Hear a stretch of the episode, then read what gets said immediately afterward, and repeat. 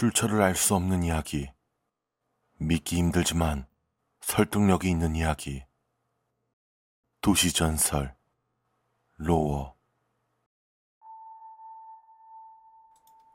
1976년 7월 캐나다의 어느 시골 마을에서 거대한 감자가 수확되었다.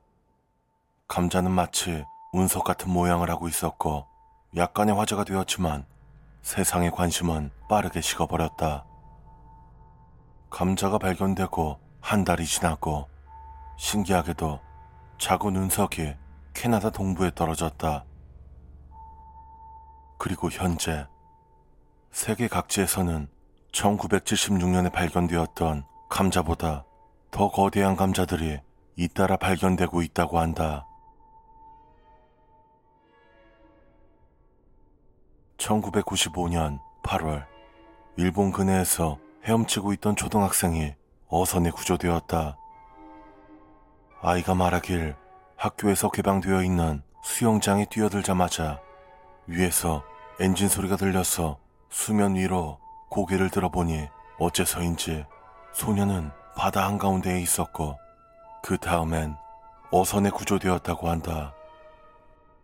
이와 같은 사건이 과거에 네 번 정도 기록되어 있지만 그 누구도 원인을 밝혀내지 못했다.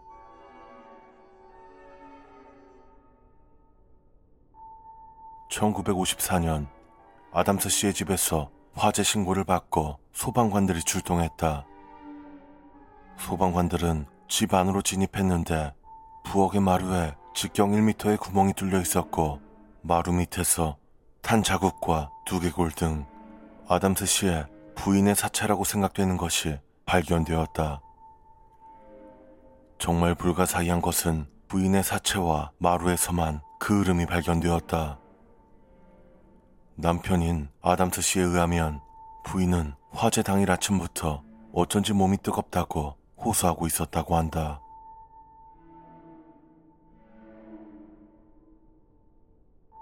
일본에서 진행되었던 극비 프로젝트 투명 인간을 만들어내는 실험이 성공했다.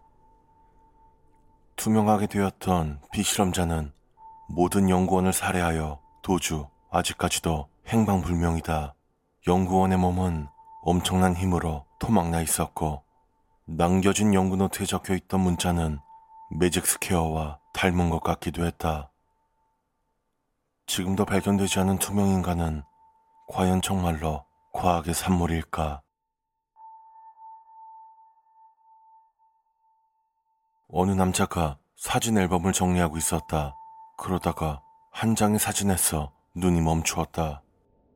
4년 전에 사고로 타계한 부모님과 여행지에서 찍은 사진이었다. 무엇인가 위화감을 느껴서 보니 사진이 찍혀 있는 날짜는 3일 전이었다. 이상한 것은 남자는 그날 무엇을 했는지 아무것도 기억해낼 수 없다는 것이었다. 일본 관동에 있는 어떤 호텔에는 카운터에 물건을 둘 때의 위치는 조금의 변동도 있어서는 안 된다. 라고 하는 규칙이 있다. 이것은 절대적으로 지켜야 하는 규칙이며 언제 누가 그런 규칙을 정한 것인진 알려진 바가 없다. 하지만 왜 이러한 규칙을 꼭 지켜야 하는진 모든 직원들이 알고 있다. 이 물건 배치의 규칙을 조금이라도 어긴다면 카운터 위에 있는 물건이 모두 사라져버리기 때문이다.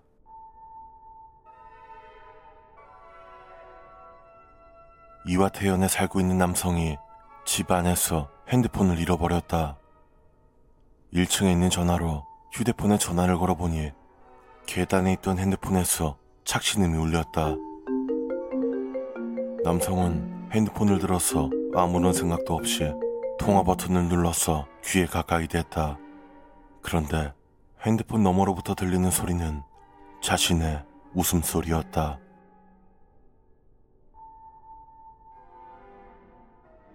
(1913년) 독일의 메나임에는 사람과 의사소통이 가능한 개가 한 마리 있었다. 의사소통을 할 때에는 알파벳이 쓰여져 있는 문자판을 사용했다고 한다. 이 개는 간단한 덧셈, 뺄셈도 할 수 있었다. 권위 있는 학자가 조사한 결과 개 주인의 사기는 아니라고 한다. 이 개는 사람이 하는 간단한 질문에도 대답할 수 있었다. 조사하러 온 학자의 여비서가 제가 뭔가를 했으면 좋겠습니까? 라고 질문했는데 그 개는 너의 꼬리를 흔들어줘 라고 대답했다고 한다.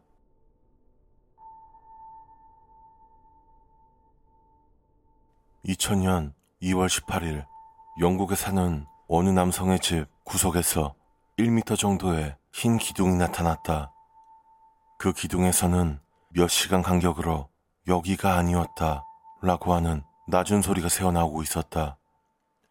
다음 날이 되니 기둥은 사라지고 없었고 그것이 있던 곳에는 석회가 한 줌 남아 있었다. 그 후 일주일에 걸쳐서 근처의 이웃집과 공원에도 출연했다고 한다.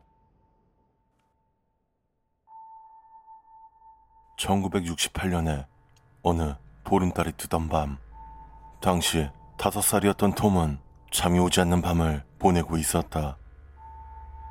억지로 잠을 청하려고 강하게 눈을 감은 그는 갑자기 검은 빛을 느꼈고 깜짝 놀라서 눈을 떠보니 아침이 되어 있었다. 한 번 더 눈을 깜빡이면 다시 밤이 되어 있었고 그는 재미있어 하면서 그것을 몇 번이나 반복했다. 그러다가 잠에 빠진 톰이 다시 눈을 떴을 때 그는 자신의 몸과 침실의 이변을 깨달았다. 톰은 하룻밤 사이에 45세의 중년이 되어 있었다고 한다.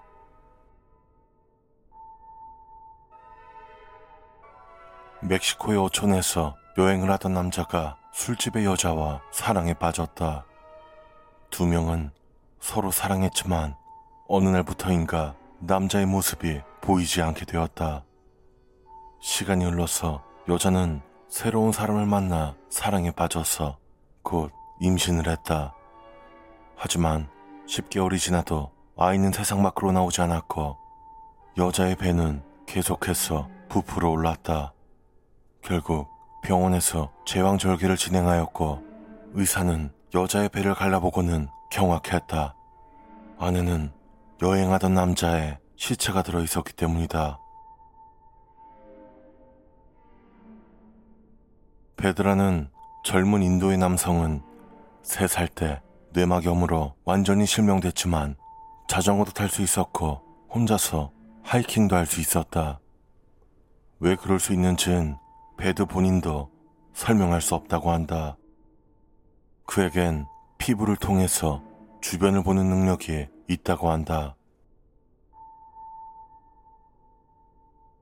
어떤 대학교 교수는 고서점에서 재미있는 책을 찾아냈다. 추리소설이었고 타이틀도 작자도 생소했지만 그는 그 책을 구입했다. 그리고 얼마 뒤에 교수는 말다툼 끝에 약혼자를 죽여버렸고 그 소설에서 나왔던 트릭을 사용해서 경찰의 수사망을 피하려고 했다. 하지만 자신을 찾아온 형사의 명함을 보고 그 자리에서 범죄를 자백했다. 형사의 이름이 소설의 탐정과 같았기 때문에 라는 자백의 이유에 수사관들은 웃었지만 기묘한 것은 소설책 속 살인범의 이름도 교수와 완전히 같은 이름이었다고 한다.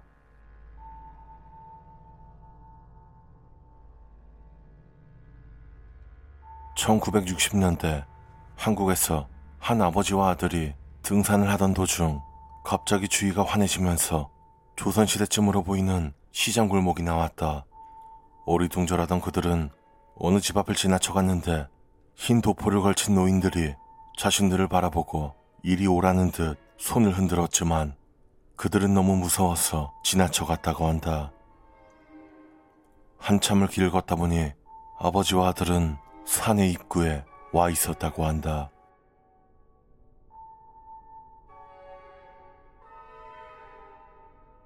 (2001년) 동경대에서는 슈퍼컴퓨터를 사용해서 절대로 풀 수 없는 수도크를 만들어냈다.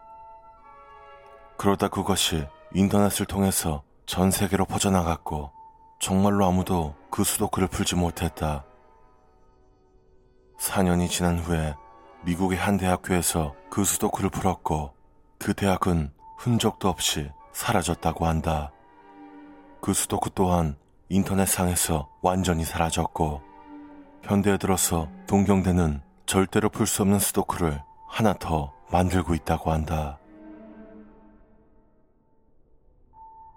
미국에서 강력한 테슬라 코일로 전함 레인보우 호를 순간이동시키는 실험을 했다. 로스앤젤레스에서 사라진 레인보우호는 오스트레일리아 해안의 어느 곳에서 1분 정도 떠다니다가 다시 로스앤젤레스로 돌아왔고 오스트레일리아는 초록빛의 전함이 해안에 나타났다가 1분 뒤 사라졌다. 라는 무전을 보내왔다. 과학자들은 기뻐하면서 레인보우호에 선원들을 만나러 승선했으나 그곳엔 녹아서 새와 한 덩어리가 되어 있는 인간의 고기 조각들이 널브러져 있었다.